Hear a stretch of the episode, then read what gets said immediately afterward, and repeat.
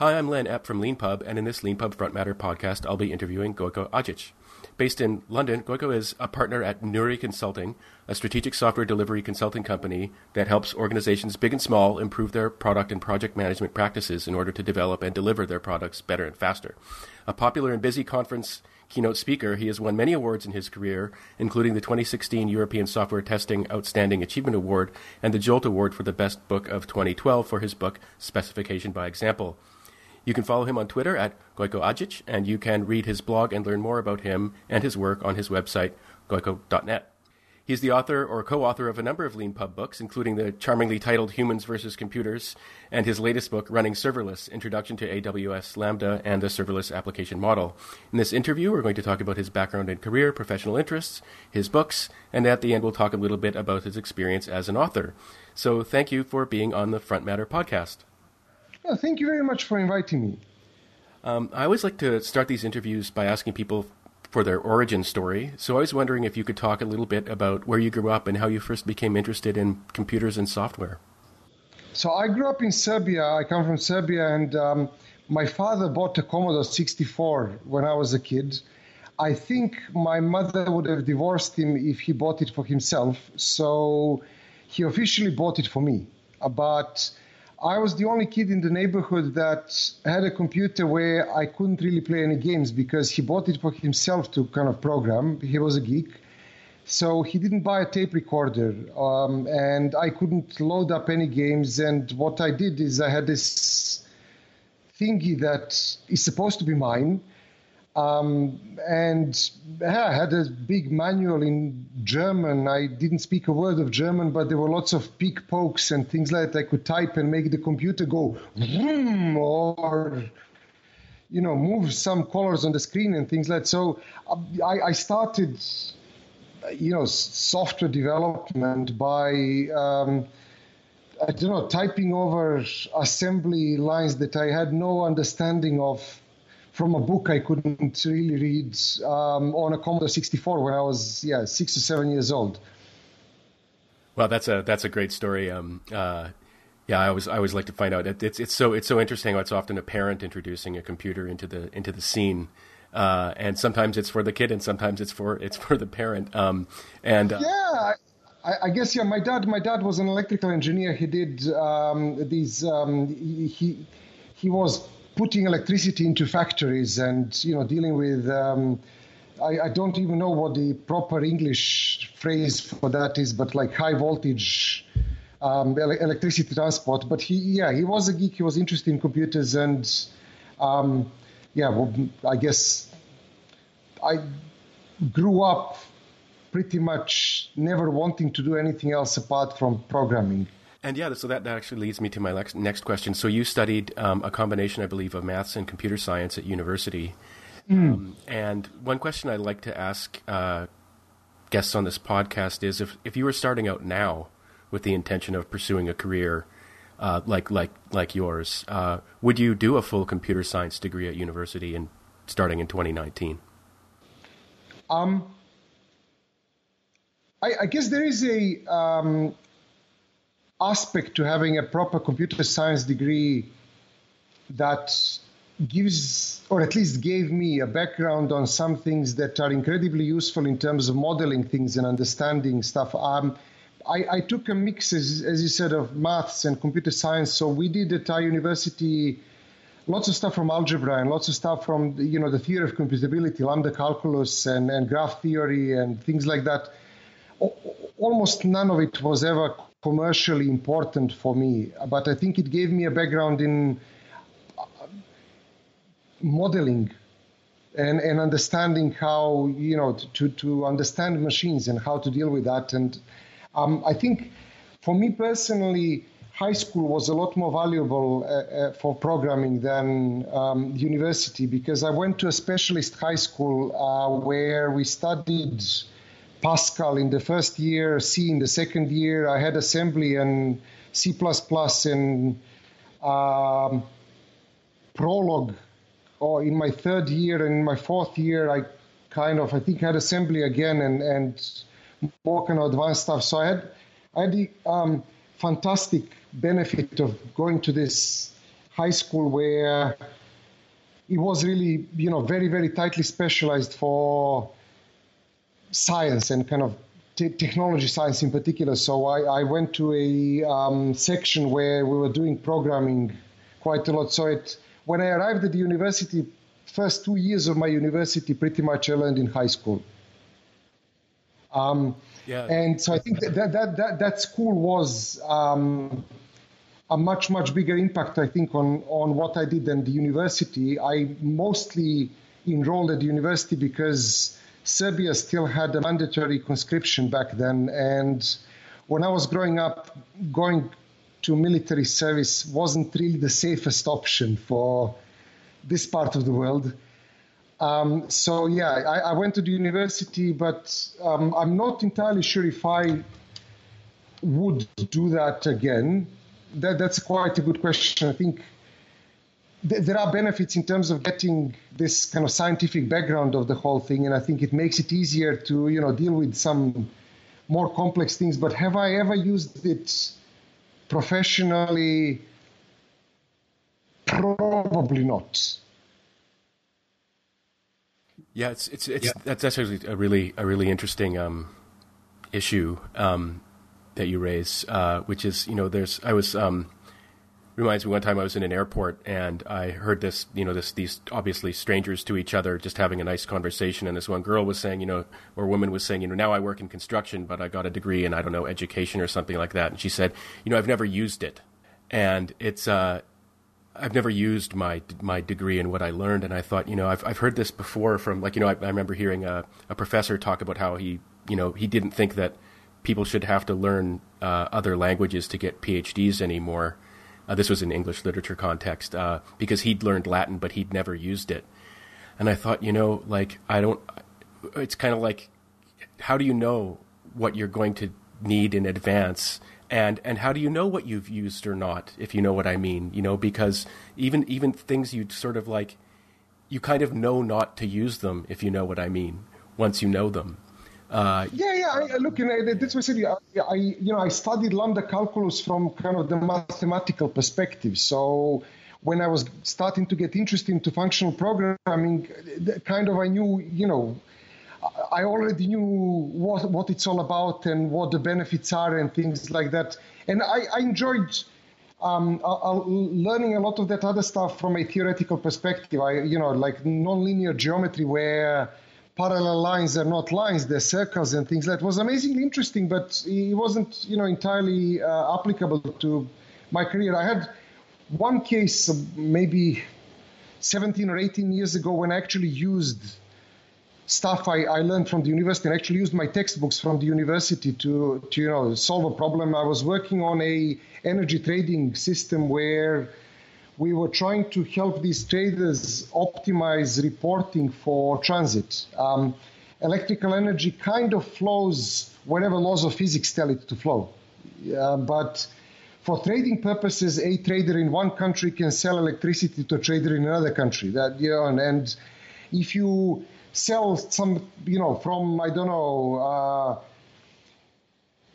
Canada to Mexico, it has to flow through the US. But in Europe, there's a lot more choice where it flows. So there's this abstraction where you can say, look, I'm selling electricity from Britain and I'm selling it to, I don't know, Holland, and it's going through this country as a transit. There's nothing to do with where the physics is going to tell it to go, but there's a, you know, so what they can do is they can report any reasonable route uh, as, as, as where it goes, and different countries charge different things for that. So, selling and buying lots of this stuff, uh, the traders were manually kind of reporting where the sales are going and paying different uh, transit networks fees and they wanted to have this software that does it for them and you know i finally had the chance to do some of that so there was a lot of this graph theory. We did a lot of it. We, we spent two months um, working on this optimization thing. And as a way of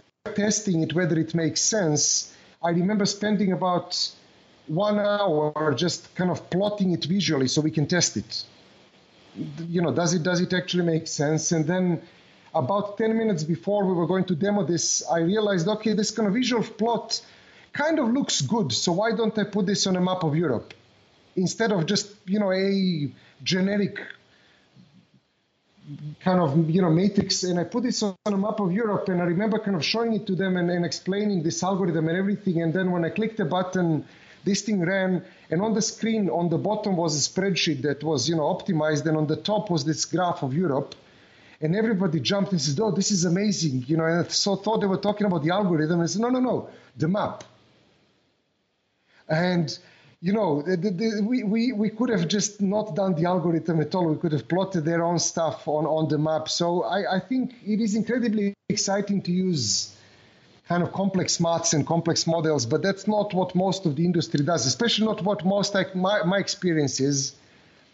Yeah, it's it's really interesting. You you thanks for that great that great story. Um, the uh, you were reminding me. So um, uh, there's just a, a, bit of a coincidence there, but you know when it comes to the, the practicality of what you learn, you know, like largely, especially when you're very when you're very young, those decisions are often kind of made for you, and the only context you have is the context around you. And so where I grew up, I was we were talking a bit before this. Um, we started recording this conversation, but I grew up in southern Saskatchewan, and you know, when I declared that I was going to major in English, everyone around me was like, what an impractical decision. What are you ever going to do with that?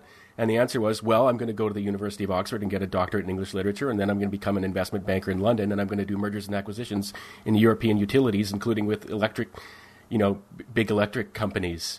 Uh, because, you know, the, the kind of knowledge that you acquire being able to structure things spontaneously and communicate persuasively uh, actually has a generalized applicability uh, yeah, yeah. across across all sectors. But but so I guess it's just a long like you know your story and then my story. This long ways around of saying that like sort of narrowly construed judgments about what's practical can often be ways of kind of keeping yourself back uh, and, Absolutely, and, and and closing off opportunities from yourself, uh, and and it's it's a bit of a paradox because you know you only have limited time and only you only have limited attention and you only have one life to live, so you do have to make decisions based on limited invita- information, but you have to sort of leave an openness with respect to you know your own ignorance um, at the same time. Uh, one, yeah, you know, opening, opening up options is, is, is really, really important. You never really know when one of these options is going to pay off or not. I mean, and, you know, the, the, you were talking about um, publishing and things like that, and, and, my route into publishing was uh, quite a serendipitous one where as um, I was at the university, um, I as a way of getting some extra cash, I started writing articles for local computer magazines, and it was you know, a nice and easy way to earn some extra money. And they were taking programming articles. I started with programming articles, and then I realized, you know, there's only because there, there were only two or three computer magazines in in Serbia when I was a kid, uh, and they have to be relatively generalistic. So there's only one or two pages they can publish in programming, but they can publish lots more stuff about other things as well.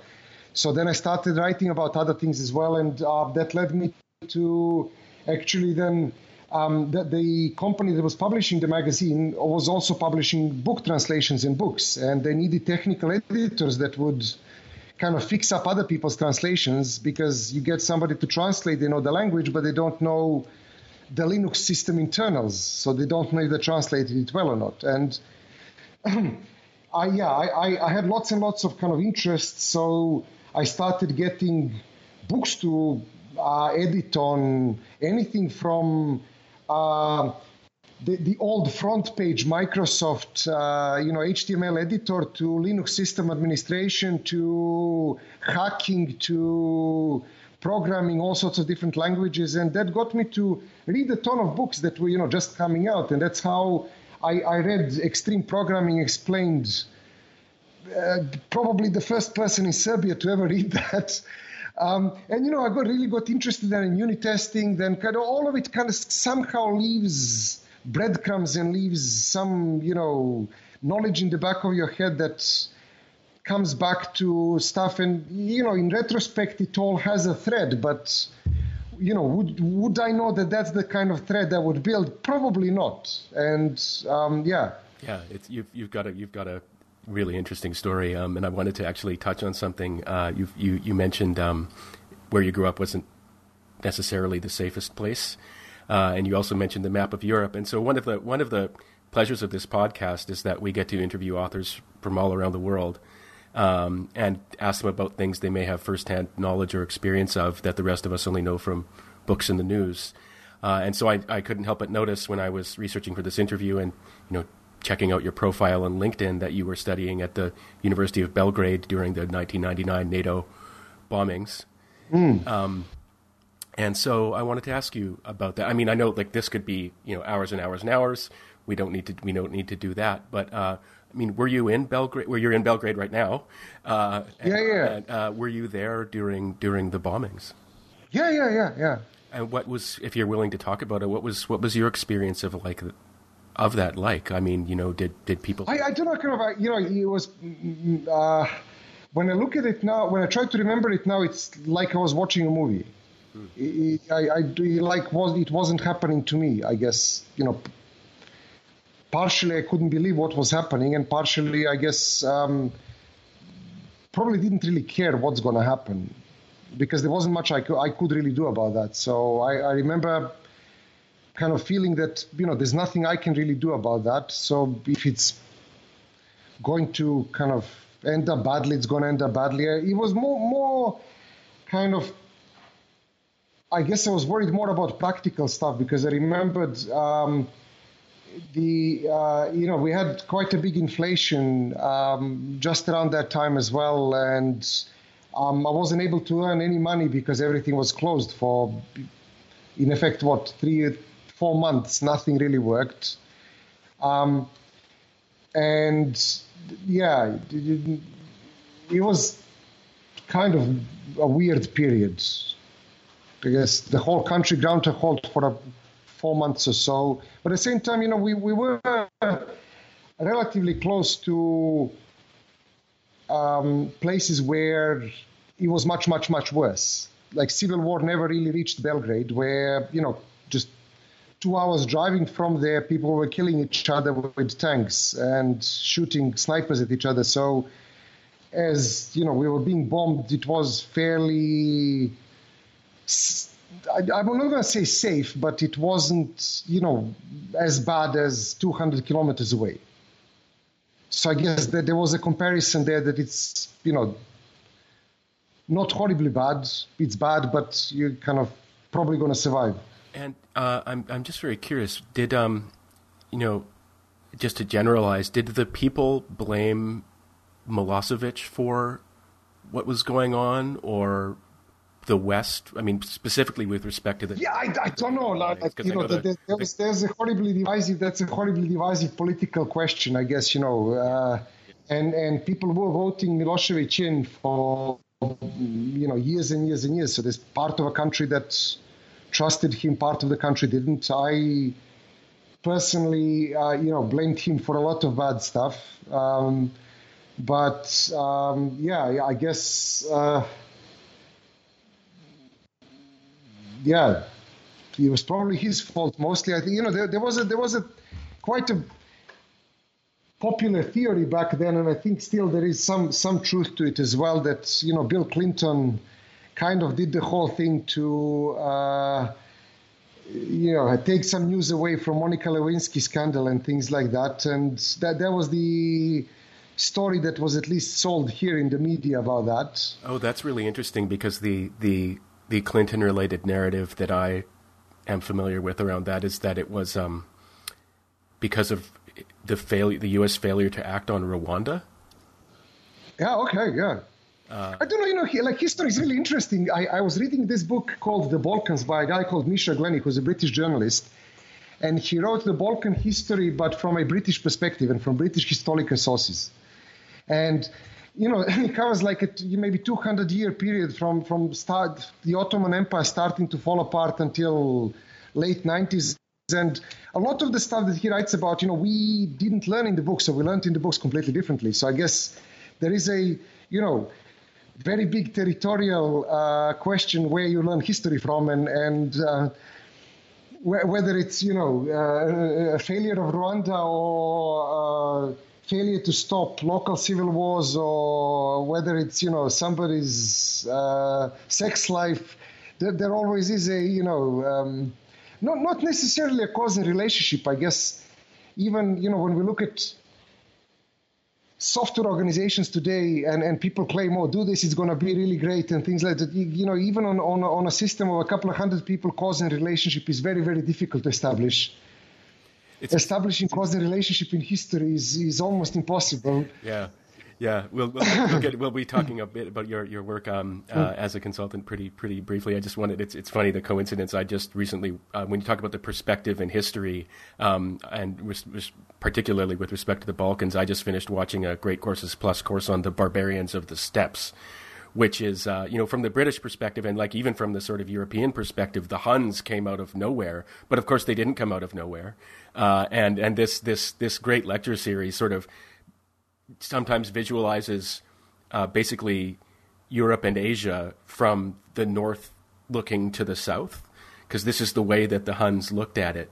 Uh, and um, uh, and you know when you when you start you sort of seeing things from this completely different civilizational perspective, uh, a lot of a lot of things that are inexplicable start to make a little a little bit more sense. But as you say, you know, telling causal stories about these grand historical things is really you know uh, there's, a, there's, a lovely there's a lovely book here. There's a lovely book that verges on on comedy called The Hinge Factor. I don't know if you came across that. No. Um, it's uh, uh, the the uh, yeah it's. I, I don't even know if, if kind of the author wanted to portray it as a serious history book, but it covers lots and lots of examples of, of history where um, there was a tiny influential factor that caused you know a massive massive historical change. So and, and that's kind of you know trying to establish cause and relationship in something like that becomes really difficult. So one of the stories they have in the book is how there was a charge of uh, kind of the uh, French Napoleonic army against the British army at Waterloo or something like that, where they overran the cannons, but the British killed all the uh, cavalrymen that were carrying nails to nail down in, into the cannons to kind of disable the cannons. Because what they would do, apparently, I don't know if this is true or not, is a cavalry would charge the kind of cannon battery, and then some of those cavalrymen would carry nails. They would nail the part of the cannon where you light the fuse, and they would disable the cannon. And you know, as as as this charge completed, enough of these nail-carrying cavalrymen were killed, so they couldn't disable the cannons, and then they, you know, as, as a result, the British won. And uh, trying, you know, just trying to establish cause and relationship in something like this, just completely ridiculous. And um, yeah, yeah, so whether I, I, you know, there's probably not a, just a single factor that led to uh, the bombing or you know the the whole civil wars or whatever. It's it's very very difficult to establish that, and that's where. Um, you know, tr- trying to un- untangle places where there's a lot of history is really difficult. Yeah, yeah. Well, we can we can try and untangle your history a little bit. Uh, yeah, okay, okay. Interview. Um, uh, maybe we can have more detail on that. Uh, but um, so you uh, you said you were writing articles. I believe that was for PC World. Um, yeah, there was uh, there was there were a couple of magazines here. There was a uh, edition of uh, the, like the Global PC World for, for Serbia. I actually ended up being a editor in chief there for, for two years. At the end, um, I was yeah also contributing articles to a bunch of other magazines. Actually, kind of contributed articles to popular culture magazines, not just software magazines, because it was easy money, and I, I figured you know. I figured somehow I could write. I think my my uh, Serbian language teacher and literature teachers would probably commit suicide if they knew I was making money on writing. Um, uh, because uh, I was I would never get never had really good grades um, in anything that wasn't science related. The, the part of going to a high school that was specialized in science was you could literally ignore all the other subjects because the school prided itself on having a very high grade average, which meant that if you had any awards on any competitions at all, you could not get less than a C grade, officially, for for for kind of uh, any other thing. So subjects like psychology, geography, language, I pretty much did a denial of service there, but I still got a passing grade because I knew they couldn't fail me. Uh, that's that's really interesting. Thanks for sharing that. Um, uh, because it, it's it's just surprising to me to hear to hear that you, your books are so well written. To hear that you know uh, you were getting bad grades in related subjects like like that is is, is sort of interesting to to learn. Um, uh, and and so uh, you, I'm not exactly sure, but you you ended up either living in London or working in London for. Yeah, yeah I moved to London. I moved to London in 2005 from from Belgrade. Um, kind of yeah there was um, much much easier to make a living in london than, than to kind of earn money in serbia around that time and i kind of wanted to go where good software is produced serbia was then and still is very much a outsourcing software country there's a few local products but most of the software done here is as, as means of making it cheaper, not better. And I'm quite passionate about, you know, high quality stuff, not cheap crap. So and and you ended up. Uh, well, actually, I have one question. So, uh, as someone who moved to London myself at one point, um, uh, how did you adapt to life to life there? Did you just fit? Oh, I loved it. Yeah, I, I, I fitted yeah. it. I, I loved it. It's yeah, I uh, kind of I think the, the, the, the, working culture there is is amazing, and I think the yeah, lifestyle there is is very very busy. Um, I remembered my shock of you know seeing a river of people coming out of the central line the first time I saw that. Yeah, it's it's um, it is a country on its own, effectively. Yeah, and, and just, yeah. just just ask a very specific question. So where did you where did you live when you first moved there? Because that can make it. I, I lived. I, I, you know I made a mistake of thinking about London as a Central European city. So I thought you know go and live in the centre because that's where things are. So I, I used to live near Marylebone. That's kind of a slightly northern part of Westminster, but still Zone One, where the the, the nice thing about that was I was able to walk to work, which you know I wasn't able to do later. But the bad thing about that is literally kind of Friday after 5 p.m. nothing is there. Um, but um, yeah, so I used to live there. Then we moved to um, slightly more west. We we lived in Putney, uh, or just across Putney Bridge in Fulham. Then we moved to Barnes. So kind of more or less western area of London later. Okay, okay. Uh, and and you ended up working for the company that you work for now. Um, how did you, uh, Neuri? How did you end up with them?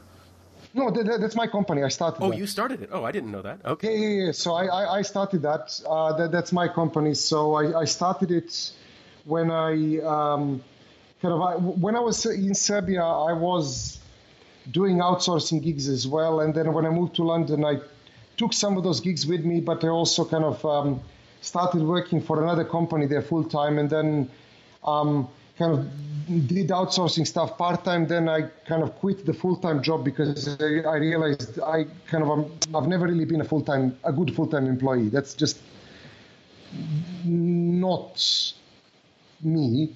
Um, and I wanted to do more kind of shorter term gigs and, and more consulting. So then I kind of, yeah, spent about two years, I think, or a, a year and a half trying to be an employee and then decided they're just not for me.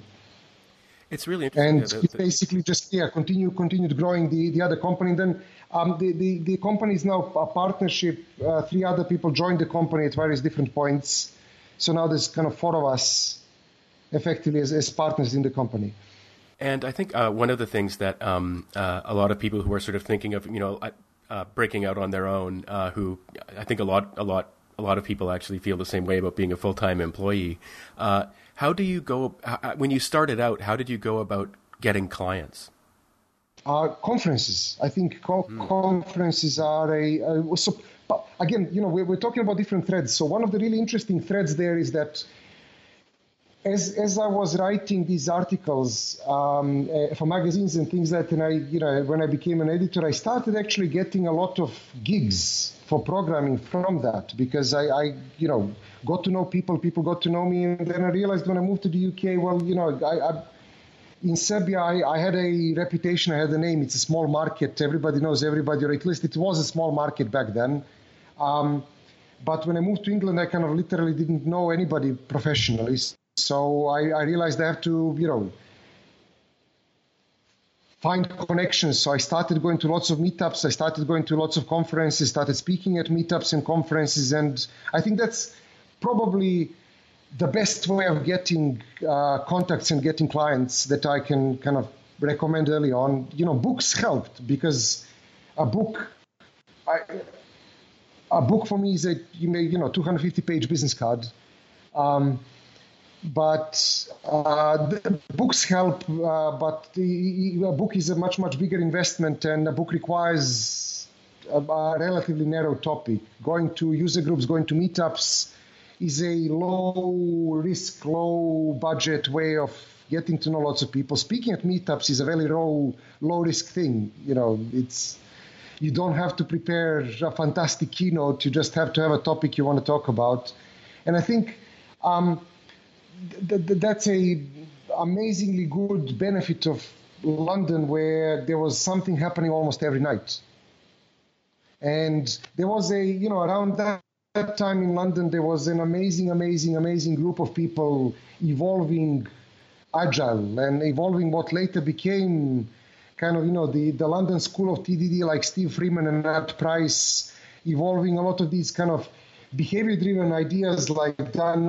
and, and Chris Matts and Alice Keogh and uh, kind of there, there, lots of people working around kind of testing around that time and, and like Antony Marcano. So for me, you know, effectively fresh off the boat, it was amazing to be able to mingle with those people and, and to be able to learn from them and, you know, synthesize my own ideas from their ideas. And I, yeah, that, that's kind of the, an amazing benefit of being in a big hub is, is being able to experience that and participate in that experience. And I think I really caught a very interesting period of software development history or software development industry around that time because the whole agile thing was exploding on the scene and it helped me kind of a lot as well. That's really interesting, actually. Thank you, thank you for sharing that. I was one of my questions was going to be how did you get into the whole agile and sort of uh, you said TDD, so test-driven development mm. for those who might not know, and and it's so interesting to hear that it was from uh, community. Uh, people so often think of you know the you know sort of programming and software as being this sort of is- an inherently isolated thing where people are kind of forced together in offices and stuff like that. But but what you're describing is that there was this kind of thriving community uh, of people kind of you know talking with each other.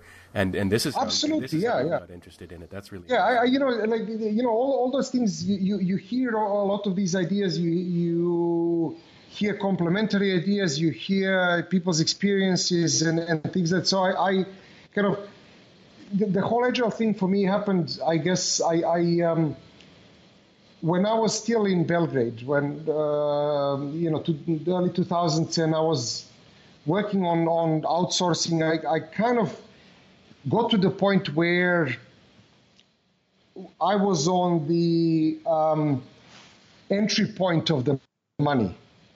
What I mean by that is the way outsourcing was done back then is through about I don't know five to 10 intermediaries where there's somebody in the West that wants some software done. They know somebody who knows somebody who knows somebody who knows somebody who knows a couple of programmers somewhere. You know, it wasn't, we, we were not doing the industrial outsourcing that you get from hiring 300 people somewhere. Most teams here were two, five, 10 people teams. Um, so the gigs were smaller, but I, I found out that at the point where we were getting paid something like five dollars an hour, if I remember correctly. You know, the first guy was paying the second guy almost 150 in that chain. Right. So yeah. So, so just just to be clear, so you're talking about how there's basically companies, say, located in London, are outsourcing programming to places like Belgrade, and yeah, yeah, yeah. And, and there's like 10, five, five or ten intermediaries between, and you know the first first link of that chain is paying something like $100 an hour or $150 an hour, and we are getting 5 mm-hmm. And it was just completely ridiculous. I, I, I, realized, you know, I have to skip at least a couple of these levels to, to, to make some decent money. So I was, I, I, managed to get myself into the point where I was actually talking to the people who, who were, um, you know, on the other side of the border. And um, the um, at that point, I was responsible for converting some fixed amount of money into something that was a variable amount of time and money. So I was responsible for getting the thing out so it doesn't come back. Because we were giving people not necessarily just time and material quotes, we were giving people a fixed amount of money. That's what they wanted to get, quotes.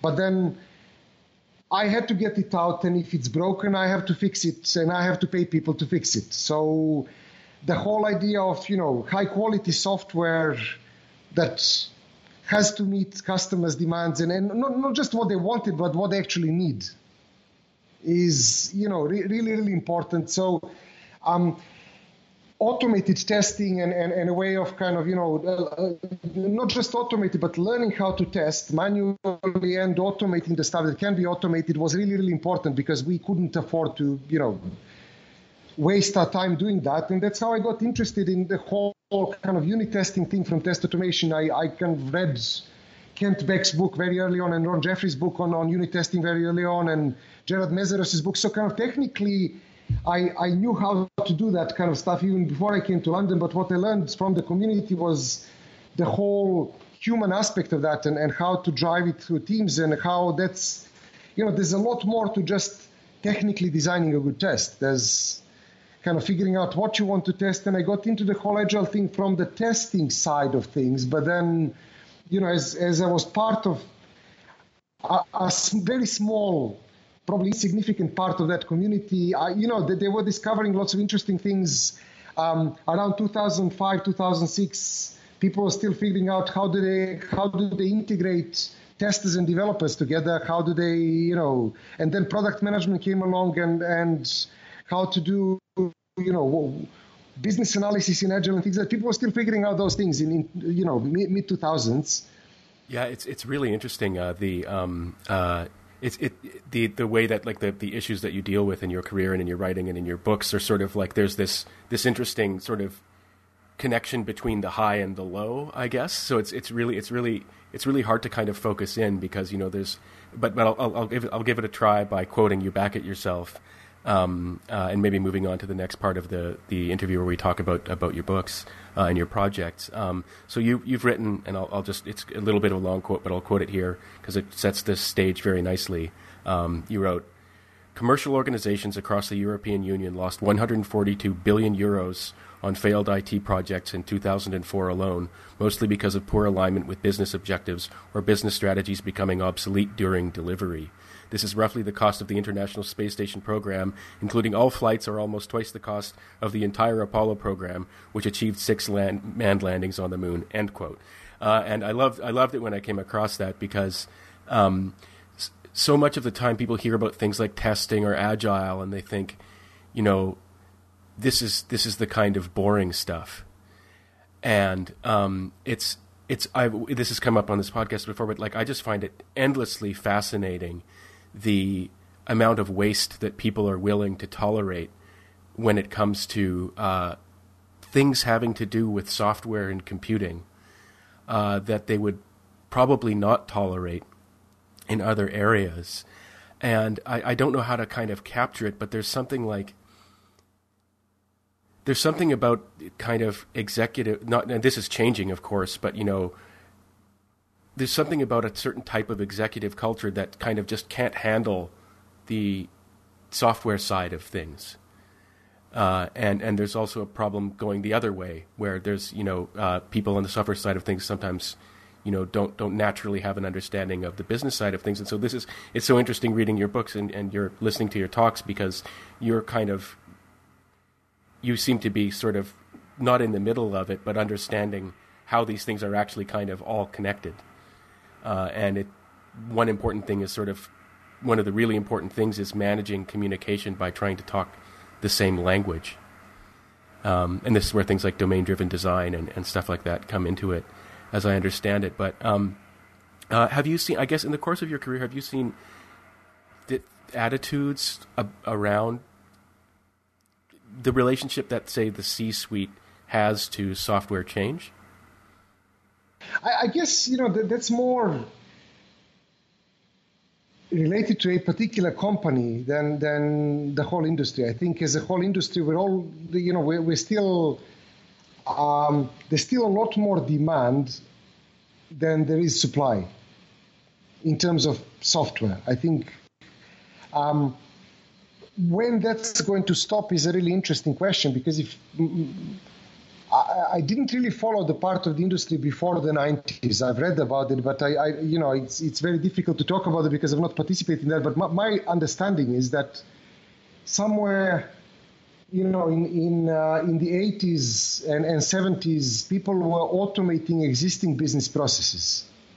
You would automate a well-known accountancy process by building an accounting package. That was to deal with, you know, uh, uh, the, the, speeding up the human side of things and the human cost. I actually find a quote, found a quote by um, uh, John von Neumann, um, who uh, worked with some students and, and they tried to build a compiler very early on. So to avoid having to manually do the assembling part, like, you know, the digits part of the machine code and he was really angry because they were spending valuable time of a scientific instrument on clerical work. So, you know, the, the, the, humans were cheaper than computers back then. And then we got into the situation where hum, computers were significantly more powerful than humans. They could do these, you know, census things and, and things like that that humans couldn't do. But then somewhere in the 80s, kind of we got to the point where computers were cheaper than humans. And you had this, you know, well, almost anybody wanting to, companies wanted to have, you know, even word processing and, and things like that. And then those were still relatively well-known domains. We were automating things that were well-known. Um, and somewhere in the 90s, kind of, you know, the whole PC revolution really took off and then people were building lots and lots of interesting things to make you know this PC machine useful. But what we're doing now is mostly not really automating existing stuff. People are looking for new business opportunities. Even traditional businesses like banks are experimenting with new stuff, new technology, and there's a lot of it that is wasteful because the software is wasteful. Um, a lot of it is just because those things are bad ideas and you know people are experimenting with different business ideas just using technology. Um, and th- there is an element to that as well. And I think, you know, uh, one part of it is really to figure out how do we not waste too much time building software that doesn't make sense. But, um, you know, has the attitude of the C suite changed? I think. Um, different companies, different levels, and, and different things. I worked with um, a couple of big companies where the attitude was actually reversed because a, a different CEO came in or a different CIO came in. Um, and then, you know, they went all the way back to proper project management and, you know, proper plans and things that, you know, it's probably going to take five years for them to go back again to trying to understand what's going on. Mark Schwartz had a really interesting piece of statistics in his book, um, uh, the, the Art of Business Value, I think, where he talks about how the average lifespan for a chief information officer a, at a large company is something like 18 months. Hmm. Where, you know, 18 months is easily fungible into a software project that, you know, doesn't deliver or something like So, you know, we get through these cycles where you replace the head of IT at a company every 18 months, there's very little continuity there. And you know, the, the, the, the, new person comes along and they always have to prove that whatever the old person did was rubbish. So. Yeah, that's very surprising yeah. to me, actually. I did not know that. Um, uh, it, what is the reason for that? I mean, is it because someone moves on, or is it because of just internal competitive pressure? Yeah, I don't know. It's you know probably general short-termist thinking driven by you know uh, the market pressures or technology changing. I, I yeah, it's, I wonder- it's, that, that is that is you know that is a big question, but you know we, we, with that lack of continuity in large companies, it's very difficult to do anything serious. I mean, you, you know, yes, you can build a lot of software in 18 months, of course, but can you properly launch a new product and make it grow and things? Probably not. You know, it still takes a couple of years to properly grow a good new product.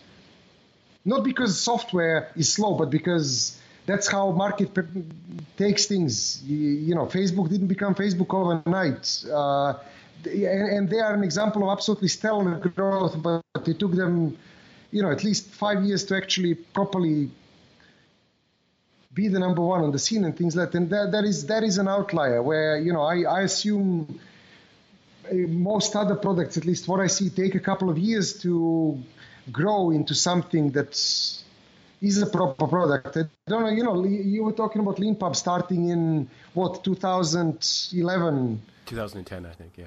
2010, and you know, I, I remember people not really treating LeanPub as a um, uh, respectable way, not respectable, but um, as a proper way of you know getting books. It was like, oh, these are all half-written things. You don't really know what you're buying. So it took a couple of years for for for to generate the reputation that it is a place where you actually go and buy books. And you know, there's I sell a decent amount of books on LeanPub, so people trust you. I trust you. I like buying LeanPub books, but you know, just getting the technology out there is not enough. It takes a bit of time to establish trust in the market, to establish a name, and you know, restarting strategic stuff every 18 months really is difficult to you know follow any kind of continuity there. Yeah, it's really and it's really, that that seems to be the statistical norm for for the big companies out there. And I mean, there's just so much. There's so much we could talk about on this, um, uh, particularly with. I mean, just very briefly with respect to LeanPub. Yeah, I mean, one of the things that LeanPub had to do was convince people uh, that it's a it's a respectable thing to publish a book before it's finished. Uh, and we're not talking about serially published novels like you know nonfiction uh, software programming books. You know, you know, why should you? It's not only the pub, the sort of like, is it is it is it not respectable to publish that way? Is it sort of you know risky to buy books that way and things like that? And yeah, it's taken some time, but now, I mean, no one even asks us about it anymore. Really, people just get it, uh, and it and it took time and persistence to to establish that. But now it's kind of like at least at least in the sort of like tech programming space, it's just an understood thing. But even even with other kinds of books as well. But these things take time, and I'm curious. So. Um, uh, do you think that maybe one of the reasons that CIO lifespans are so short is perhaps because it's easy to blame the person who's sitting on top of software when things don't work? Absolutely. I mean, you know, and, and, and that probably is a uh, you know a scapegoat or a uh, you yeah. know a lightning position where when something doesn't work, it's much easier for the CEO to fire the CIO than accept the blame that, you know, they, they, they, the whole strategy was wrong. So yeah, absolutely, and plus, you know, the the the uh, whole technology landscape is is changing so frequently still that it's very difficult to place good bets. Uh, there are, of course, you know, a uh, reasonably good large companies that benefit quite a lot from technology, but they're, they're probably an exception rather than the rule. Yeah, yeah, it's it's it's just so interesting how you know we we I quoted that number from your book about the 142. And yeah, that, and that's the number from the British British Computing Society research. Uh, there's uh, yeah, it was published in, in, in Impact Mapping. I, I can publish the reference to that. But yeah, I'm I'm kind of fascinated by how much money people are willing to throw away on software.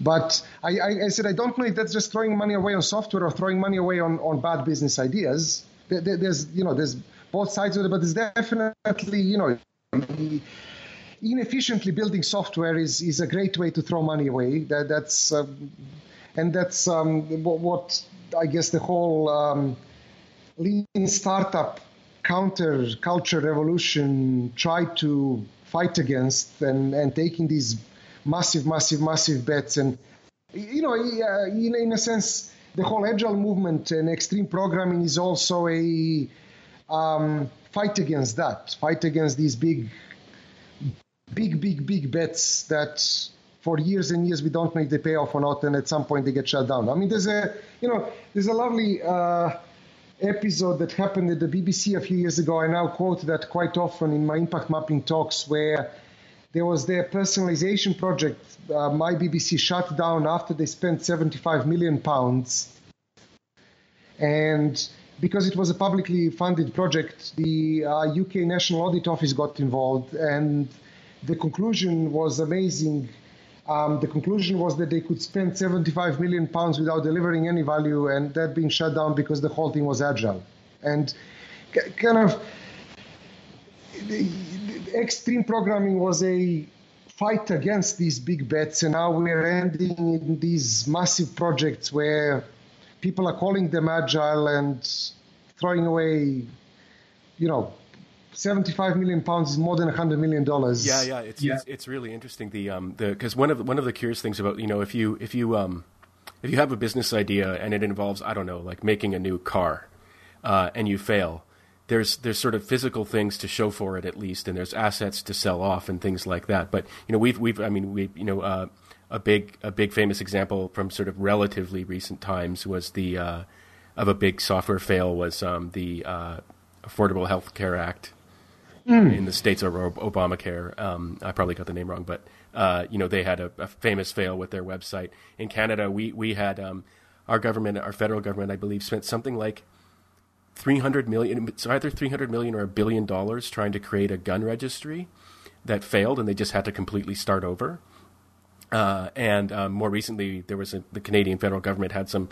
It it out it sort of uh, hired I think a, a, very famous company um, to build a, uh, a, payroll system for it that just completely failed, and it was like a billion dollars. And at the end of these software projects, there's nothing to show for it because it, all you built was was kind of code, and so there's something particularly I don't know, kind of uncanny about a software fail, mm. where it's like the the there's li- there's nothing physical even to sell off. Yeah, yeah, yeah, when yeah. When you're done, um, and uh, but anyway, just I mean, so going from very high to sort of the detail. So how are we going to solve these problems? And there's agile practices and things like that. And you you brought up impact mapping.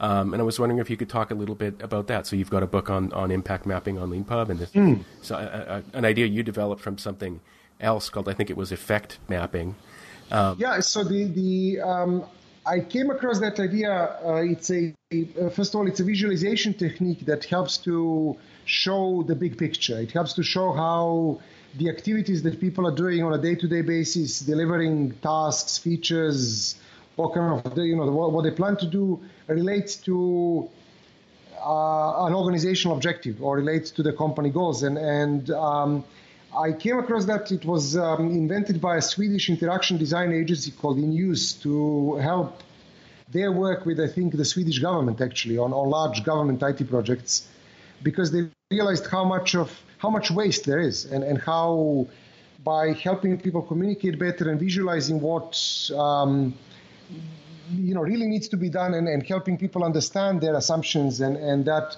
how much more effective people could be.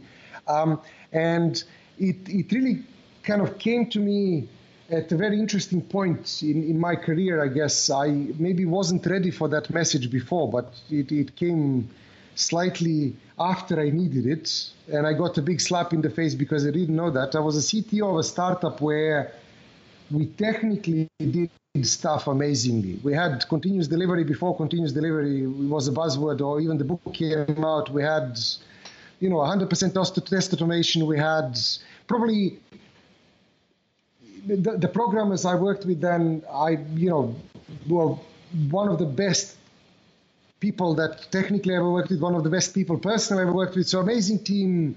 Um, technically, I think we did everything right, and the company ran out of money. And I, I, got to the point where I didn't have money to pay rent next month because I wasn't taking a salary. I was hoping it's gonna, you, you know, explode and become big. Um, and I really realized then that uh, all this technical stuff is kind of pointless if we're not building the right thing. And um, that, that, that inspired me to do a couple of conference talks on, you know, why can't we build the right thing? And and one of the um, after a conference talk, one of the guys in the audience came and said, "Look, you really need to read this book." And he actually gave me a copy of the book. Um, and that's how I learned about this um, technique called effektkortning. Uh, I, I, hope I pronounced it correctly. I don't know how to pronounce Swedish stuff, but uh, it, the book is called Effect Mapping in in in English, and although they were talking about this from kind of big government project perspective, I realized how wonderful it can fit into iterative projects and iterative delivery, and and that's how I uh, you know I, I started talking about, started writing about that. Um, I um, was really excited about that, and you know tr- tried it out with a couple of clients. Uh, I had to go back to consulting after the startup failed, so you know I went back full full on to make money for it. Um, and we were, we were experimenting, we were trying it out, and based on some early experiments, I remember talking to Craig Larman about this because um, kind of we, we, we shared a similar client and went out for dinner, and Craig actually said that you know, uh, effect mapping is, is not a name that people will instantly get in English. There needs to be something punchier. So he suggested impact mapping as a name. And impact mapping it became. Um, and uh, yeah, that, that's you know a, a, one of the most important tools in my arsenal now to develop good products and, and figure out how not to waste time and focus on the right things. And and the way it works is kind of like a mind map, if I understand it correctly. Mm, so you, yeah. you sort of start with a sort of statement in the center, and then you branch off these kind of child statements that can have child statements of their own. Yeah. So it, it kind of the idea is that you relate a uh, a higher level business goal or something that kind of you know you want to achieve for the next milestone three months six months a year or something like that and then relate it to smaller business changes that need to happen in order for that to happen and then link that to technical changes or software features or smaller business activities deliverables that kind of you want to achieve so there's you know after i started researching this there's actually quite a lot of um, uh, similarity with a bunch of other ideas. There's a lovely book I read um, last year where they explain the same thing but from a slightly different perspective called Four Disciplines of Execution, where they talk about how everybody can measure at the end whether the thing succeeded or failed. So it's very easy for you know the, the Canadian government a billion dollars later to realize that this project failed. But uh, it's very difficult for people to know that after they spent only $1,000 or only $10,000 because you, you, still don't know. And that's because it's very difficult to measure uh, something on a shorter time scale that gives you a good indicator of value. It's very easy to measure effort, but it's very easy, difficult to measure value. So um, that's what impact mapping helps with. Impact mapping gives people a way to measure things on a shorter time scale uh, through behavior changes. Um, and that's again what um, in, in four disciplines of execution they, they conclude as two potential things that you can measure on shorter time scale. One is behavior changes. You know, will people do something better, faster, cheaper, easier? Will people publish books differently than they did before? You know, with LeanPub, they can publish books halfway through production and they can get feedback. That's a difference. That's a behavior change. Will people buy books that are unfinished? That, that, that's again a behavior change, and you can measure kind of behavior changes there, and you can focus on achieving behavior changes, and that's a um, you know, that's the core idea in four disciplines of execution, but it's also a core idea behind impact mapping where you map software deliverables to behavior changes that these deliverables are going to lead to kind of longer term business goals and, you know, look at these things. And the, the genius of that is that, that behavior changes are observable on a shorter time scale, but behavior changes are also scalable. You know, if I'm, in order to achieve something, if I'm supposed to get people to click on a button 50% more than they are now. That's a behavior change. If I get them to click 2% more, that's already valuable. It should go live. Yeah, that is, you know, that is that is the core of iterative delivery. How do we know that? You know, the essential question that people need to ask themselves when they are delivering a software product is: Are we moving in the right direction? Not are we there, but are we moving in the right direction? And if we're not moving in the right direction, how do we move in the right direction while we still can? And that's why, you know, I, I, I use a metaphor of a GPS where you know, we, we, with the GPS navigator, the, the fact that you have turn by turn navigation is what makes the whole difference. People had maps before, you know, and you could find yourself on a map before. People had, you know, ways to measure longitude and latitude and things like that. But having turn by turn navigation and cheap pre-planning is, is what really brought the revolution there and having good operational awareness where you are at every moment. So it's not a big issue if you miss a turn.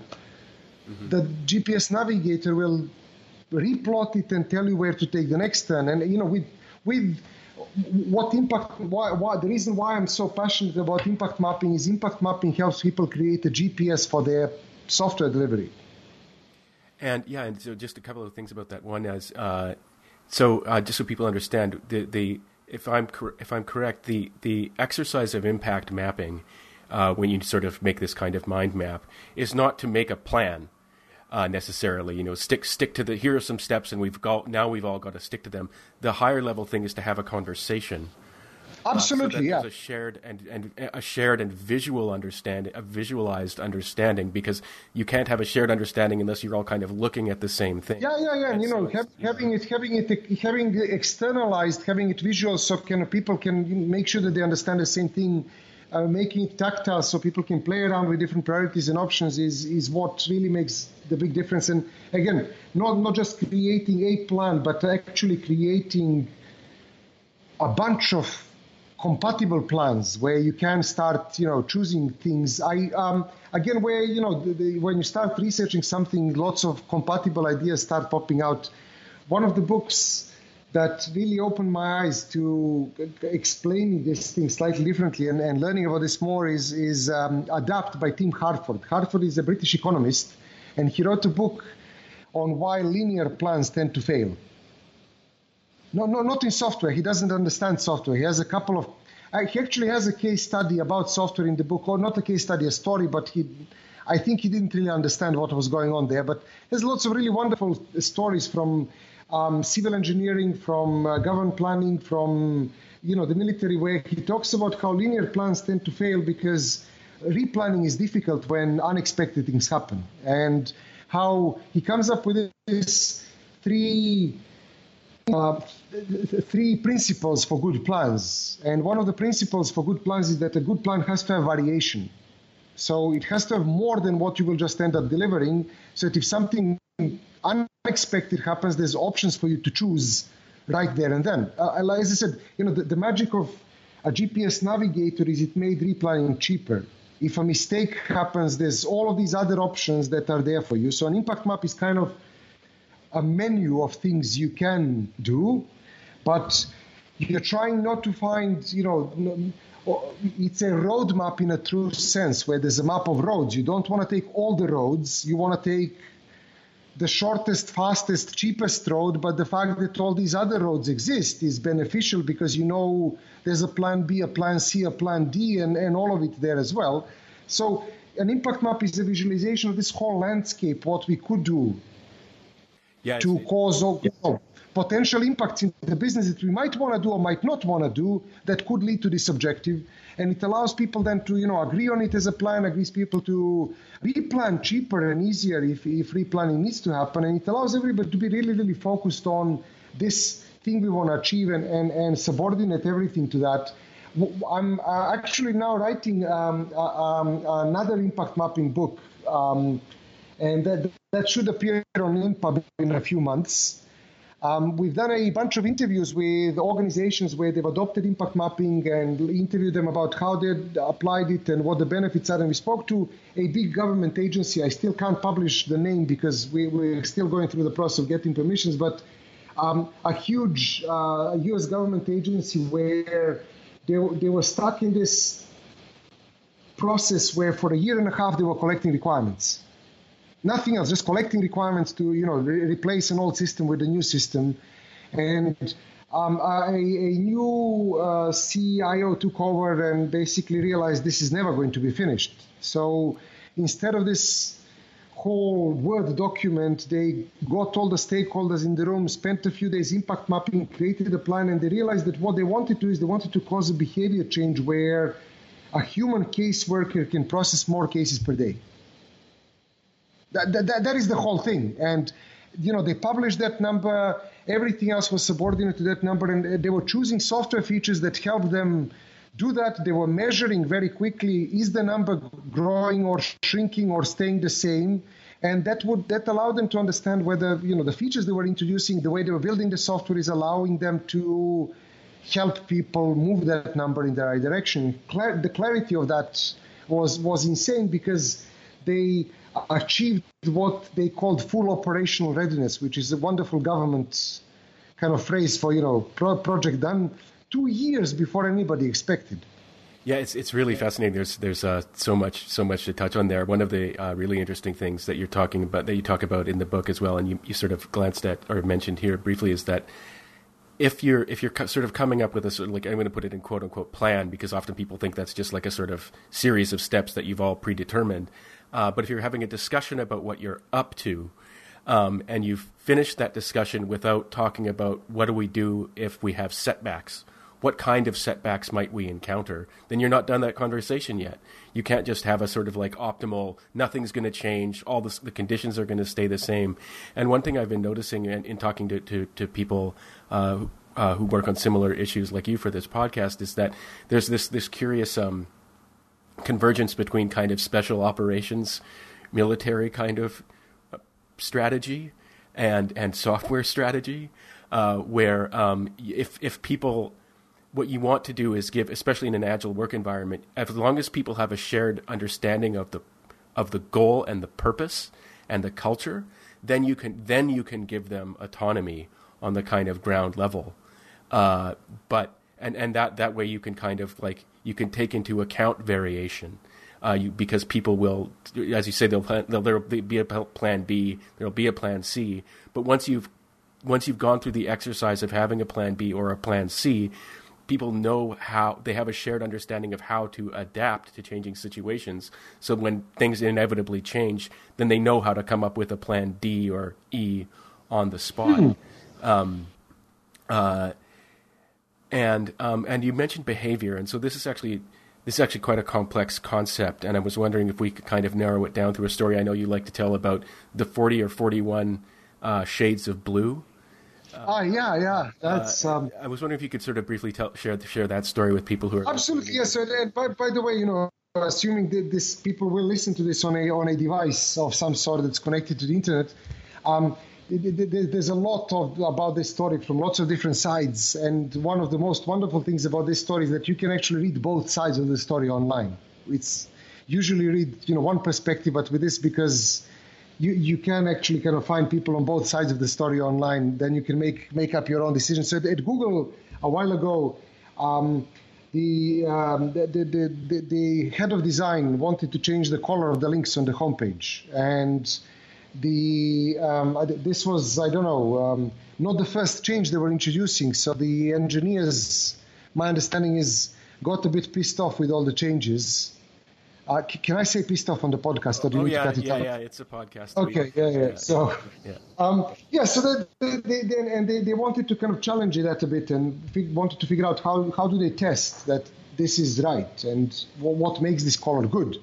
And um, now we have this situation where somebody who obviously is, you know, one of the top professionals in their work, um, who rose through the ranks to be the head of design at Google, came out, coming up with a color, well, you know, that's their responsibility. And the color was supposed to be a lot more noticeable to a human eye, according to the color theory. Now, what the Google engineers did at this point is they kind of knew about the trick with behavior changes. So they were asking about um, not how to test this, whether they've done what they were being asked to do, but how to test whether what they were being asked to do was a good idea. And um, you can't really test whether a color is more noticeable or not. You, you can. I mean, you can put it in front of people. You can ask them, do you notice this more or not? But th- that's not a behavior change. And what they talk about in four disciplines of execution is if you can find a behavior change, that becomes observable. It becomes something you can measure. And you don't end up asking people what they want. You end up observing them. And on a side note, um, that, that's probably one of the most brilliant things I've learned from, you know, uh, in, in, my career is don't trust users to kind of, you know, know what they want or, or to tell you what they want, to observe them and then figure out what's going on. So how do you observe how do you observe um, users will you observe a behavior observe a behavior and look for a change so they, they kind of figured out that if this color is a lot more noticeable um, people will be clicking more on ads and then that night as, as the name of the episode popularly suggests google, google developers deployed that color but also 39 other colors of blue and they proved that, in effect, if you kept that color for 100% of users over a year, I don't remember the exact number now, but you know, it's, it's easy to find online. It's probably something like 250 million dollars would you know lost revenue because you know that color might be more noticeable when you print it on a five million dollar Heidelberg printer that actually prints that color. But when you show it on a cheap LG phone, it's not that color. It's some abstraction of it and who knows why? As you said, people are unpredictable, unexpected things happen. So, you know, the, the, the head of design, depending on whose side of story you, story you read, either was fired or quit. And as a result of that, but yeah, that's a big question of how much does a change in color cost? Does it cost I don't know, 20 minutes of somebody's time reconfiguring CSS files and maybe an hour of testing, or does it cost $250 million in lost revenue? Although somebody very, very important says this is the right color to use, you know, humans are unpredictable, essentially. That's part of a, a, a problem, and especially, you know, with, with a multitude of devices, with a multitude of um, usage patterns and things like that, that's really, really difficult to predict what's going to happen. That that's actually a great opportunity to segue to uh, talking about another book of yours, Humans versus Computers, uh, when you bring up mm. the, un- the unpredictability of humans. Um, and uh, it's so interesting because we have these wonderful uh, machines, and you talked a little bit about how you know they've the computers have improved over time. Uh, uh, and become you know dramatically more powerful than they were in the past, and then so they're applied to all kinds of problems that they wouldn't have been applied to necessarily in the past. But there's all kinds of you know, the, the computer itself is supposed to be a sort of predictable machine, uh, but when it starts interacting with unpredictable humans, uh, all kinds of things start to happen. And um, one of the examples uh, that you have in your book uh, has to do with license plates. Um, mm. And uh, what was? Let me just see. I've, I've, got it right here. There was one. one oh, there's a couple of examples. There's kind of void license plates, null license plates you know, there's seven X's license plates. There's yeah, people yeah. have all, all, sorts of um, yeah, all sorts of curious ways of you know getting vanity license plates, and, that interacted with bad assumptions in software systems quite a lot. One of you know the loveliest examples of that was I think a software developer who thought it would be funny to get license plates for void. Um, not knowing that in his county the software system was developed so badly that if they, you know, the, the courts voided a ticket.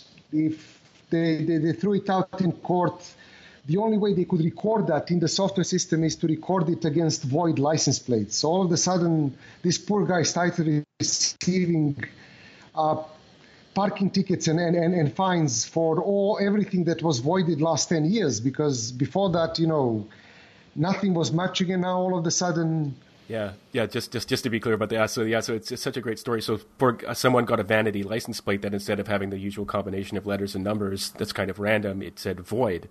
But the computer system had a sort of classification for void uh, license plates, and so um, uh, this guy who had the, the the license plate that actually had the text void uh, started getting mixed up with things that were classified as void, and it's really interesting too how, for example. Um, I think another example might be someone who had a license plate somewhere in the states that was missing. Was the vanity? Yeah, yeah. And what would happen was, um, and I might be mixing up the examples, but it's the same same kind of thing. Where what would happen was the the local kind of um, uh, parking attendants, if if mm. if they couldn't get a license plate for some reason, they would type missing. Uh, Absolutely, uh, yeah. That's because again, a, a, stupid software system where somebody put that as a mandatory field there's a yeah, that, that's a famous example. There's another example uh, of uh, somebody having a license vanity license plate for no plates. which is a, a uh, you know wonderful combination of two bad software assumptions. So the first one was when he was trying to get license plates. Uh, I, I, think he just sold a uh, company. So he just became rich and you know bought a yacht and he uh, wanted to have boating or sailing as as license as, as the licenses, but the software to ask for that required at least three choices, and he couldn't think of a third choice. So as his third choice, he wrote down no plates. Like you know, this is a mandatory field, but I don't want anything else unless you can give me one of these two.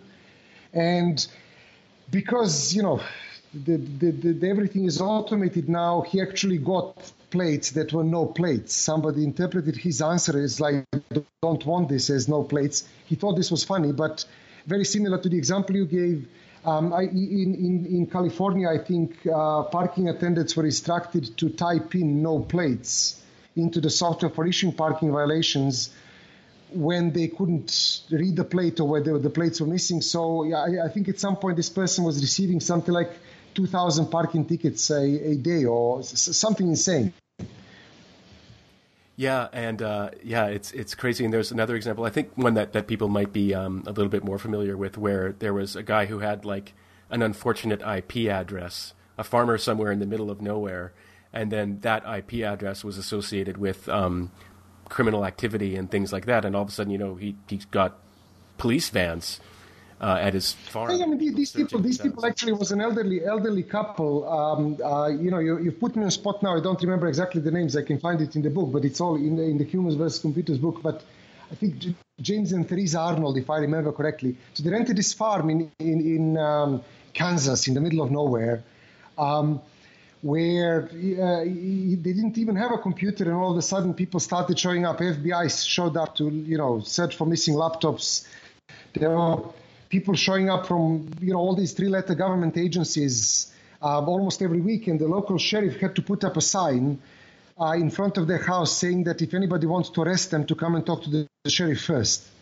That's how badly it got. And actually, what happened is. Um, the somebody sold to the U.S. government a system that was translating IP addresses into physical addresses. But you know, anybody who's done stuff with computers knows that there's no accurate translation for that. There's approximations and approximations, and what this software did was actually um, it would try to find data from various Wi-Fi networks and you know like assigned numbers and, and things like that, and then it couldn't find the exact address. What it would do is it would place it in a geographical middle of the area where it knew kind of it belonged. So if it knew that the address is in New York but not exactly where in New York, it would place it into geographic middle of New York, where James and Theresa Arnold had a um, lucky or unlucky um, kind of coincidence that they rented a farm that was the closest kind of building to the geographic middle of the US. So if this thing knew that an IP address is in the US but not exactly where in the US, it effectively was, you know, mapping it to their home, and they had 600 million IP addresses assigned to them. Oh my! Oh my. Without even having a computer. Um, so you can imagine almost any any criminal activity that happened, you know, online. They they they, they were flagged for that one way or another. Yeah, it's interesting. You've got a yes. line in your book where you know to, to, I mean, there are also. I recommend this book highly to anyone. It's just so entertaining uh, and and so interesting uh, to to read all these stories. But you you have a line in the introduction where you say, "Digitizing a piece of work doesn't mean there will be no mistakes, but instead guarantees that when mistakes happen, they'll run at a massive scale." Um, and this this is an interesting feature of of, of contemporary life where um, uh, you know these mistakes uh, because of automation and things like that can suddenly be very dramatic and widespread, and it's just this sort of it's a machine gun it, it is a machine gun it's yeah. it's you know it's a uh, and you, you push a button and all sorts of kind of bad things happen unless you know what you're doing yeah, which which reminds me, actually, I just saw an article the other day. I mean, this is you know not new, but you know, automated, literally automated machine guns are something that we're going to have in our world going forward, and it's very important to keep in mind that you know when we have these discussions about uh, software testing and you know agile project management and things like that, like we're we're we're actually talking this, these are not trivial matters. This is you know literal life and death. Um, you you have an example in your book of um, uh, people who've been convicted of violent crimes getting out early and then committing crimes that they otherwise wouldn't have been able to because of mistakes made by software and, and different you know they might not even be it's it's interesting because when, it's when systems operate yeah there's, there's the opposite there's the opposite example as well where you know there's there's a system in there was a system in, in the US I don't remember which state I think Michigan uh, and there was a, a, similar system in, in Australia that was automatically issuing uh, fines and penalties for um, tax fraud or benefits, sorry, benefits fraud, not tax fraud, benefits fraud. And um, the, the, system was quite buggy. I think the Michigan system was wrong one out of 10 times.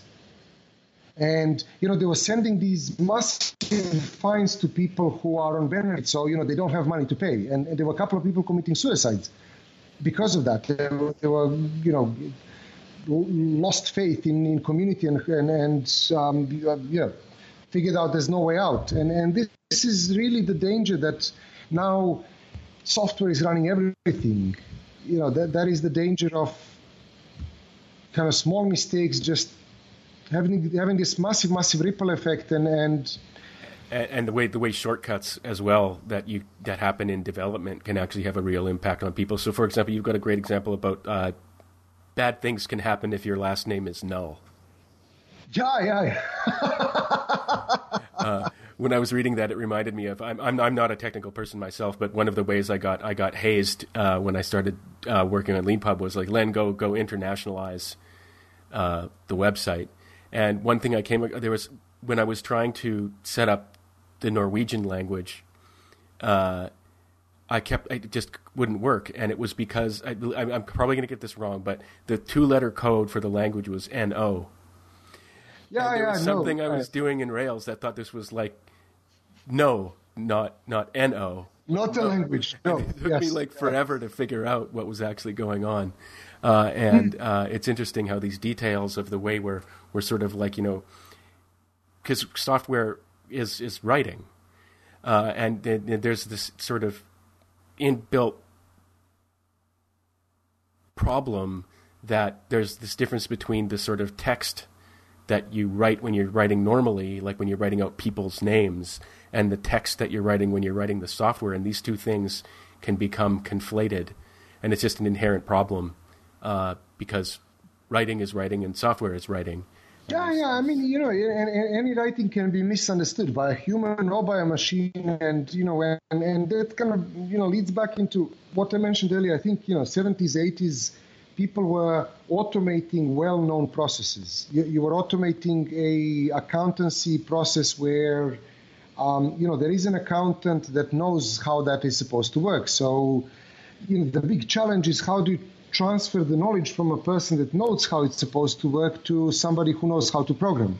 And, but today, my, my guess is that you know a lot of the software maybe more than half is, is written about stuff that even business people don't really know how it's supposed to work. Mm-hmm. You know, you're doing this machine learning, artificial intelligence thing that guesses benefits fraud. Well, you know, do we even know how to properly detect benefits fraud 100% of the time as humans? Probably not and you know automating that makes it really really problematic one of, one of the one of the lovely examples i you know I, I, read recently that came out too late for the humans versus computers book but there was a system in china they developed to automatically find pedestrians when they cross a street outside of a pedestrian crossing. And it was you know a marvel of technology. They're doing face recognition they're doing automatic finding they're, they're sending fines out and and um, when they turned it on there was a lady that got, I don't know, tens of thousands of, of, of uh, fines the next day from all, all over China, which is physically impossible. You know, even if she crosses the same, you know, somebody can cross the street a couple of thousand times in a day and get a couple of thousand violations, but you know, this is from all over China, so you can't really walk there. And it turns out um, she was a model for a advert that was printed on the back of city buses. Oh my God. Um, and and you know the face recognition software was catching her face in the middle of a street that wasn't on a pedestrian crossing and automatically issuing a fine. And you know, there's a, you know, we can laugh about that, thinking about, well, you know, yes, of course that would happen, but you know, did anybody designing that system from you know the the administrators to the police to lawmakers to business people to software to developers and testers you know did anybody think well you know obviously there's going to be somebody on the back of the bus will we recognize that? In retrospect they should have but the big question is how do you know that up front? And and that is one of these you know unexpected things that happen. And yeah and and of course uh, you know um, uh, you know the data that's fed into uh, systems that then uh, machine learning systems, for example, can itself uh, have have biases. Um, and so then, you know, for example, I, I, think I think a sort of well-known example nowadays is um, uh, a machine learning system for um, selecting candidates for job openings.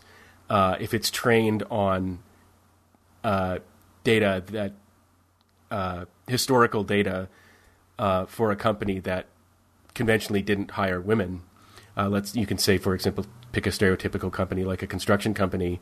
Then the, what the machine learns is that men are better at this job than women are, and so you should you should you know be biased in favor of hiring men if you want to succeed. And so, you know that it just just because there are sort of numbers and information doesn't mean that something's uh, objective or even absolutely. Or even and you know, I, I, kind of, I, think I actually have this reference in, in the Humans versus Computers book. I, I, don't know if I read that before or after the book came out, but there, there, there was a serious scientific research comparing face recognition algorithms, um, concluding that you know there is a very very statistically significant difference between the accuracy of the algorithms done in kind of China, Japan, and and kind of a, the, the, Pacific countries on that side, and, and uh, on the other side, Europe and, and the US, where algorithms done in Europe and US are much, much better at guessing white people's faces. Mm-hmm. They don't differentiate uh, Asian background people faces that much. Where algorithms developed in, in Japan and China, they're much, much better at differentiating Asian people faces, but they're not as good as kind of you know differentiating white people's faces. Um, you know, as it always happens, if you are a minority in that situation, like you know you're black or you are from you know a, a native uh, Canadian tribe, then basically you know tough luck. You, yeah, you, it's, the, the, it's, you know you don't have enough programmers to worry about you, and uh, there's just this whole um, training bias for all these models that that is insane. And the more we kind of you know rely on these things, and the more we use on these things, we are going to institutionalize and automate bias. That, that's what's that's what's happening. Yeah, um, you know, yeah. and, and you know whether that is legal or not is, is a question for courts, I guess. But mm-hmm. it's I think one of the things that's really going to be problematic there is uh, uh, uh, in, in Europe there is a, um, legal requirement. I, am not entirely sure when it will become law. Probably kind of in a few years, I, I can dig out the details for the podcast listeners, but about kind of explainability and, and justifying the decisions made by a machine. So if you're denied a home loan or if you are you know arrested because an algorithm said you have to be arrested you have the right to ask for an explanation which for a lot of these machine learning things there is no explanation. It's just pattern matching uh, which is you know institutionalized racism and institutionalized bias. And yeah. you know do, do people with do people with a flat nose uh, you know make more parking violations? Well Don't know yeah, it's a really it's a really dangerous world we're going into, and it's it's it's um uh, let's let's hope that the regulation can at least uh, respond uh, and and hopefully even uh, you know anticipate these kinds of problems because you know notoriously governments lag way behind uh, you know handling even you know we we have something in Canada called the CASL laws uh, which took years to develop, and it's the Canadian anti-spam legislation. And this is something as simple as dealing with email. You know, and what what should the rules be around who you can e- email? What should those rules be? Took years and years, and they kind of got it wrong. And then when you talk about things like you know, there's there are companies out there right now doing doing all this kind of uh, you know machine learning on biased data, and people are getting caught up in this all the time. Um, you, you, mentioned the courts, and I wanted to just mention something. So, uh, just before we started this call, uh, I was I was you know going through humans versus computers, and you had a great case in there of these two guys who walked into the same uh, sort of shop half an hour apart and both won the lottery. Um, and it was discovered later that uh, you know this was because of a bug. And so at the time you wrote the book, the, the case was not. So then the, these guys, the, the, lottery retracted the money from the, the, the wins from the two men, uh, and so they sued. And at the time you wrote the book, uh, this case hadn't been concluded, and I just looked it up, uh, and they lost. Okay. okay. Uh, it says um, the anomalous drawings in the conclusion to this. Uh, this actually the, the, legal document. It says mm. the anomalous drawings were not legal lotteries because they did not have the required element of chance. Um, the court, ah, the, yeah, yeah. So that shows you that you know the, the, the, the, a large software multinational corporation that deals with lotteries has probably more money to pay lawyers to exactly exactly um, uh, and two people thought they won a lottery. I mean, yeah, that, that's. Um, yeah, and you wrote about a different case uh, in the book uh, in British Columbia where this, a similar thing happened, but the, the nice, oh, we're so sorry Canadians actually did pay out. Uh, yeah, yeah, that is, that is the Canadian thing to do, isn't it? So that's yeah. Apologize to try and make everybody happy. Um, uh, and so, uh, actually, just moving on to the, the, we've been talking for a while now. Moving on to the the last part of the interview where we talk about your experience as an author. So you started writing early on in your career, not in not not necessarily uh, so in such a dedicated way in high school, but after after college and during college, uh, and um, you started writing books at a certain point. Uh, and I was wondering. Um, if you could talk a little bit about how that came about. What was your What was your first book? So my, my first book was called uh, Test Driven Development with FitNesse. Um, I um, became really enthusiastic about this whole communication aspect of test driven development. And this, this, was, you know, um, before the buzzword behavior driven development was coined or before we kind of knew how to do testing properly in agile and um, i so you know we were talking about early uh, uh early to mid kind of 2000s and and um, there was this wonderful tool that wasn't really well documented, and I, I, um, I started documenting it for my colleagues and, and, developers I worked with, and then realized there probably is a book in this. And um, I, I, thought, you know, I could give a bit back to the community. It was an open source tool. I could give back a bit about back to the community by documenting it and, you know, helping other people use it more effectively. Um, so I started doing that, and then I, I proposed that as a uh, book topic to the pragmatic programmers, and they kind of, you know, said yes, but then uh, about six months later, when the book was finished, they said no. Um, Apparently not because the content of the book is bad. I, I don't even know if that was true or not, but because one of their editors left and they had to cut down on the amount of you know the books they were processing. So I, I don't know if that was a a, uh, a genuine explanation or whether that was just to tell me that they wrote a really bad book and they don't want to publish it.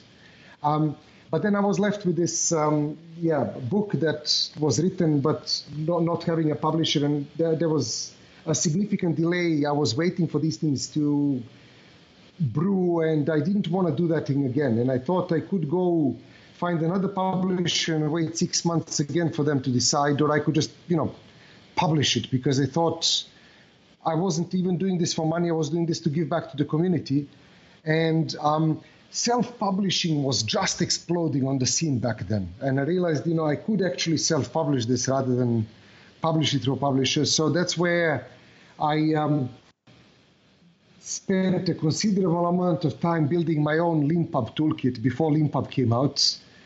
And, and built it using xml and docbook and you know all these other things. So at the end, I had a single make script that built a PDF and built an EPUB and built a, you know, I'm not sure if I built a Kindle version. I don't think Kindle was out then yet, or if it was, then I had a Kindle version as well. You know, I was really impressed with my Makefile, but it was uh, unmaintainable. So I, you know, when Leanpub came out, I was really impressed. I thought somebody finally figured out how to do this properly. And what was it? What was it in particular about about what we were doing at the time uh, that that attracted you? Was it writing in, for example, the ability to write in plain text? Yeah, I think Markdown, Markdown. I never, you know, it never really occurred to me that I should be writing this thing in Markdown. I, I, I don't know when Markdown kind of appeared on the scene, but, um, you know, writing a book in XML gives you lots of really interesting things, but is not fun. And it's really difficult to get a copy editor to edit it uh, properly.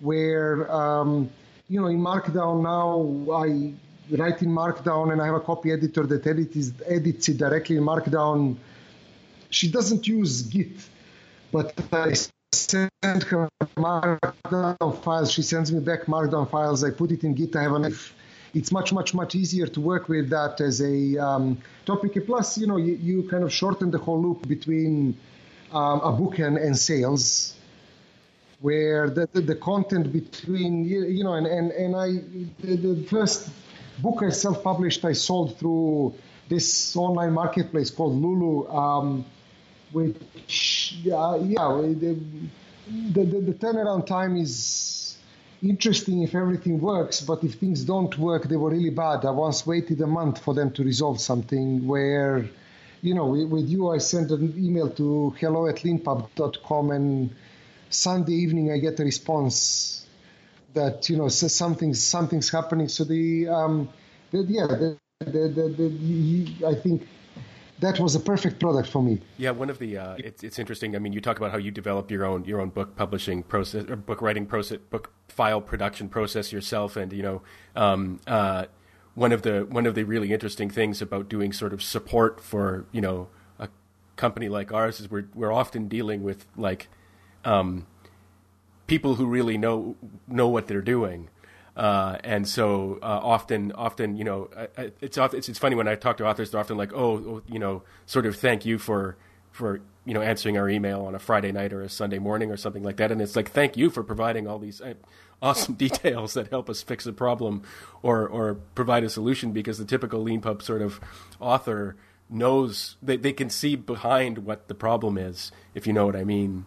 Uh, they, they can see the probably what the cause is uh, behind the problem that they're encountering, and that helps us improve LeanPub for everybody. So when we get these great sort of support requests, um, uh, it's actually really, really, uh, you know, valuable to us. Um, uh, and so I noticed that for your latest book, uh, you used our Bring Your Own Book feature. Mm. Um, what uh, process are you using now? So I'm, I'm kind of uh, for, for this book I went to I went to kind of a manual thing so to Pandoc basically because I wanted to have more control over code code highlighting. That was kind of the deal breaker there. I actually wrote it first. The, the whole book was done in LeanPub and then I sent it out to reviewers. But eh, when I finished the review version. Um, that the code highlighting was not what I needed, and, and because this book to, has a lot of YAML examples, and YAML is very um, finicky and, and, and, fidgety and uh, very specific in terms of line breaks. Um, I, I, had to get line breaking in code examples done very reliably on all platforms because I wanted to be able to refer to a particular line in the text so I kind of converted it from from LeanPub Markdown to um, basically, yeah, just the code examples got converted to what Pandoc understands, and then I could build my own filters. Pandoc, one of the loveliest things about Pandoc is Pandoc allows you to kind of build a script that it runs as part of the build process, so you can replace parts of Pandoc. Um, so I could build my own code highlighting engine for the book. That that was kind of where um, I assumed getting you to do that specifically for this book was a bit too much to ask. But um, yeah, I used I, even in that case I used LeanPub as a way of of you know getting the getting the book lean part out through the review process, and then the final layout I, I wanted to have more control of. Okay. Which okay. is very similar to I guess how I did uh, you know with with my other books.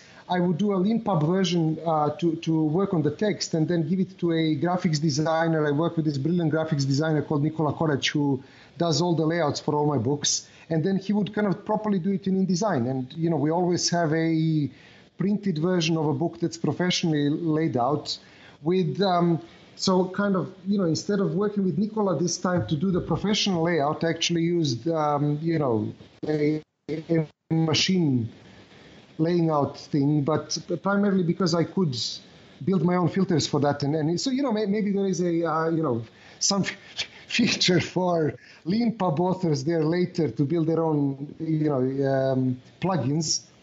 Yeah, it's it's really it's really thanks for sharing the details. We really appreciate that. Um, one of the sort of canonical uses of Leanpub is to uh, use use our own book writing workflows while you're you know to write and publish your book in progress if you want to publish in progress. When you're done writing, then if if if formatting is very important to you, which it is for many books, uh, and you know hmm. authors tend to, to, be sort of particular people sometimes as well.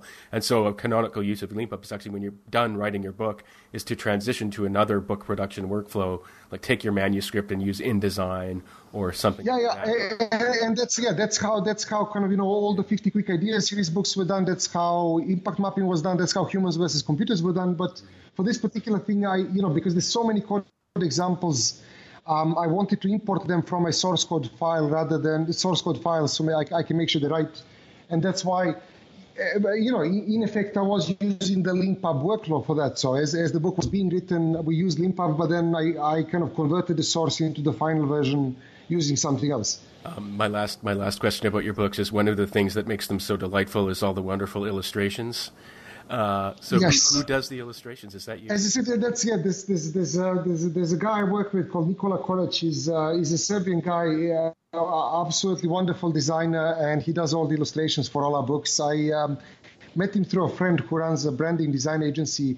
I when I was you know a, a lot younger and had a lot more free time, I, I tried to draw a bit as well. So I um, and, and then when I wrote impact mapping, I wanted to put some illustrations there, and I, I drew, I don't know, 50, 60 illustrations, and I put it in a um, PDF, and I sent it to this friend of mine and I said, look, you know, I can still draw.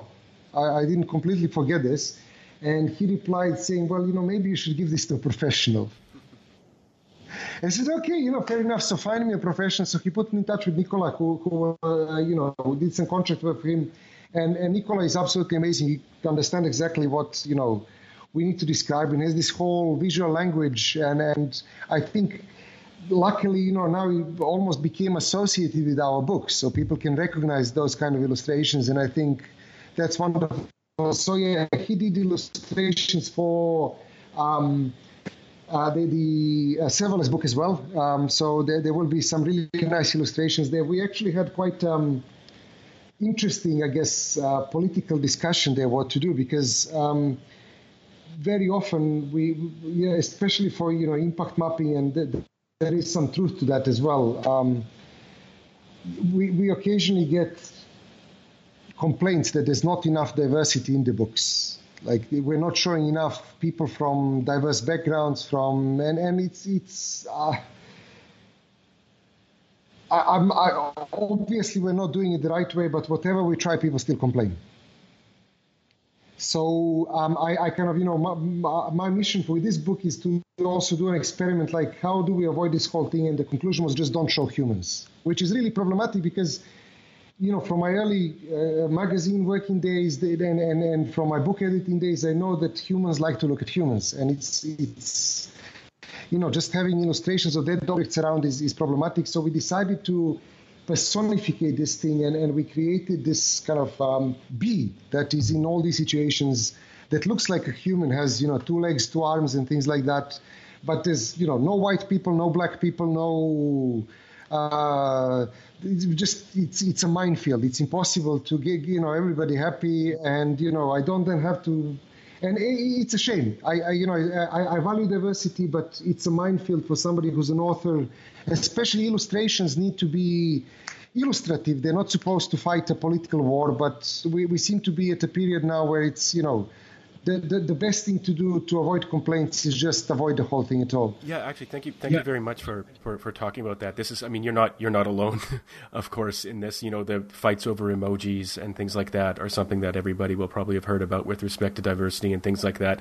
Did you um and I, I, don't mean to make light of it, but did you ever see the show Community? Uh, no, no.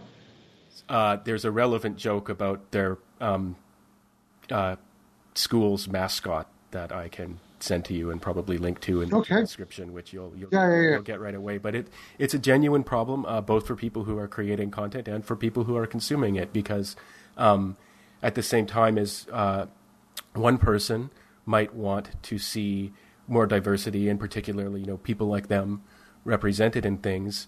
When someone goes about then visually representing them with respect to the characteristics that they want to see, sometimes those then get represented in a way that they don't like, that or that other mm. people might not like, if you know what I mean. And and you know, it can be like, well, okay, so so um, you know, uh, you depicted, you know, say this person is Asian, but if then what the role that person, the the role that that identity is then mapped onto might be something that people then object to having that identity mapped onto, if you know what I mean.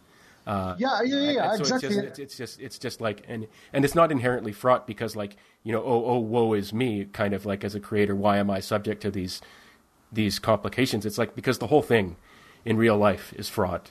Uh, you know, it is, it is, it is a very complicated topic, but you know, like, like I, I, I appreciate that topic is quite important, but um, it's it's very distracting uh, from the message that I want to have in, you know, if I'm writing a book on serverless programming, I'm not writing a book on cultural diversity in the world. And if the illustrations are there to provide um, support for the book readers, if they become distracting, then, you know, then it's missing the point. And the problem is that I, it's very, very, you know, as, as a indie author where everything is coming out of my own budget, it's very difficult to you know fight bigger political fights at the same time as de- delivering important technical content. And I, I, kind of you know my, my solution is just for this book my solution is just don't even try to you know get into that. Yeah.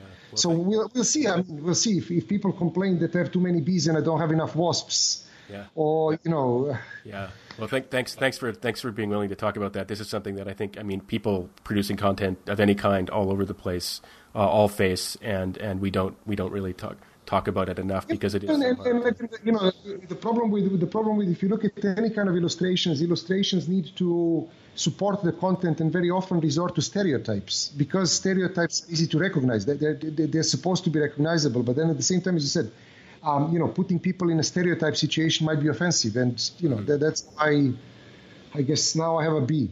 Yeah, yeah, so, yeah. Uh, bees, bees, bees still don't have, you know, political uh, activism. We'll see with machine learning if that's going to happen soon. Yeah, but that's true. That's true. Um, uh, so the last question I always like to ask in these interviews is, um, if there was one thing we could fix for you on LeanPub, or one thing we could build for you, uh, what would you ask us to do? And, and uh, bracketing, you know, uh, uh what you've already talked about.